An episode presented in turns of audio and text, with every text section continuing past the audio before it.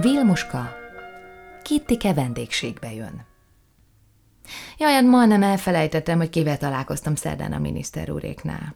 Hát a Kitike meg a kis Zoe jöttek látogatóba, mert hogy a kislány elmúlt hat éves, és most már végre kimet mozdulni vele a Kitty. Hát, tiszta forma az a baba.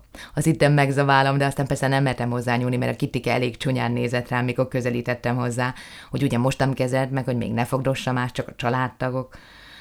Mondjuk az anyjának, a Clarissának se nagyon engedte, hogy hozzányúljon, a szerencsétlen bizsút meg ki zárta a szobából, pedig régen az a Jorki volt a szemefénye. Nem tudom, nem árt-e azzal a gyereknek, hogy nem enged hozzá semmilyen bacillust, mert én dolgoztam ám olyan helyen, ahol ilyen hipohonder volt az anyuka, de annak a gyereknek minden baja volt. Mondtam is a Kittikének, hogy nem jó a kisbabát ilyen sterilen tartani, mert aztán nagyobb lesz, és leül egy hajléktalan után a buszon, hát a mentő viszi majd el. De a Kittike úgy nézett rám, hogy inkább mentem a dolgomra takarítani. Bár porszívózni is alig mertem, mert úgy rám szólt, hogy ne zajongjak már. Na, mintha lehetne csendesen porszívózni, az eszem megáll. A miniszter úr meg nem volt otthon, biztos megint valami fontos dolog szólított el Brüsszelbe, hogy nem lehetett a kis unokájával. Azt az én meghallottam véletlenül, amikor éppen eszkafét készítettem magamnak, hogy a Kittike azon zsörtör, hogy a miniszter úr kijelentette, őt ne hívja senki nagyapának, hanem a kis Zoe szólítsa őt a keresztnevén, amit most nem írok ide, de hogy korpomittáljam, vagy komporittáljam szegényt a neve véget. Nem is gondoltam volna, hogy ilyen hiú, hogy ne öregítsék őt nagyapa néven.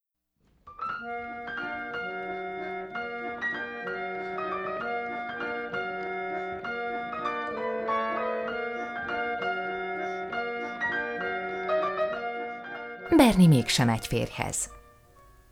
Jaj, hát nem fogjátok elhinni, hogy miért nem írtam már naplomba egy ideje. Mert hogy van az icáiknál ez a komplett családi dráma, amit mindjárt elmondok, hogy emiatt nekem kellett helyettesíteni az icát, de még ráadásul a Berni is folyton nálunk netten, mert az icáiknál nincs számítógép. Na, szóval a Zica kisebbik lánya Berni, aki úgy amúgy csinos, kedves kislány a töröknél dolgozik már jó pár éve, hogy felszolgált, tudjátok, a körúton.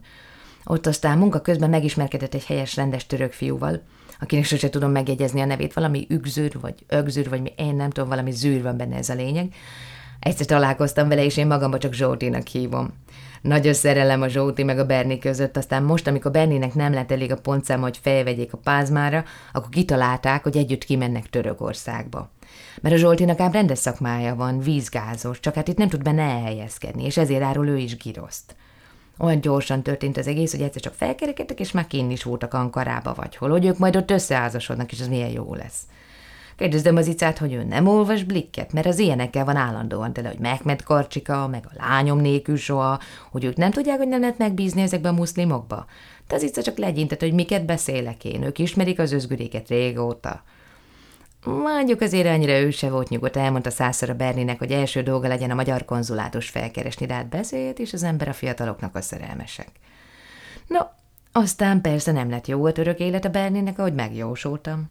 Mondták már nekem, hogy lárnoki képességeim vannak, pedig csak logikám van. A Berni az nem bírta, hogy nem mert kézen fogva a Zsótival az utcán, pedig az anyósa még valami török nevet is választott neki, de a Berni azt mondta, ő nem lesz muszlim feleség. Aztán egy hét után jött is haza Pestre nagy sírások közepette. Meg jó engedték. Most meg folyton itt lóg nálunk a nette, hogy a Zsótival beszélhessen. Tíz percenként változik, hogy most ki vannak békülve, vagy szakítanak.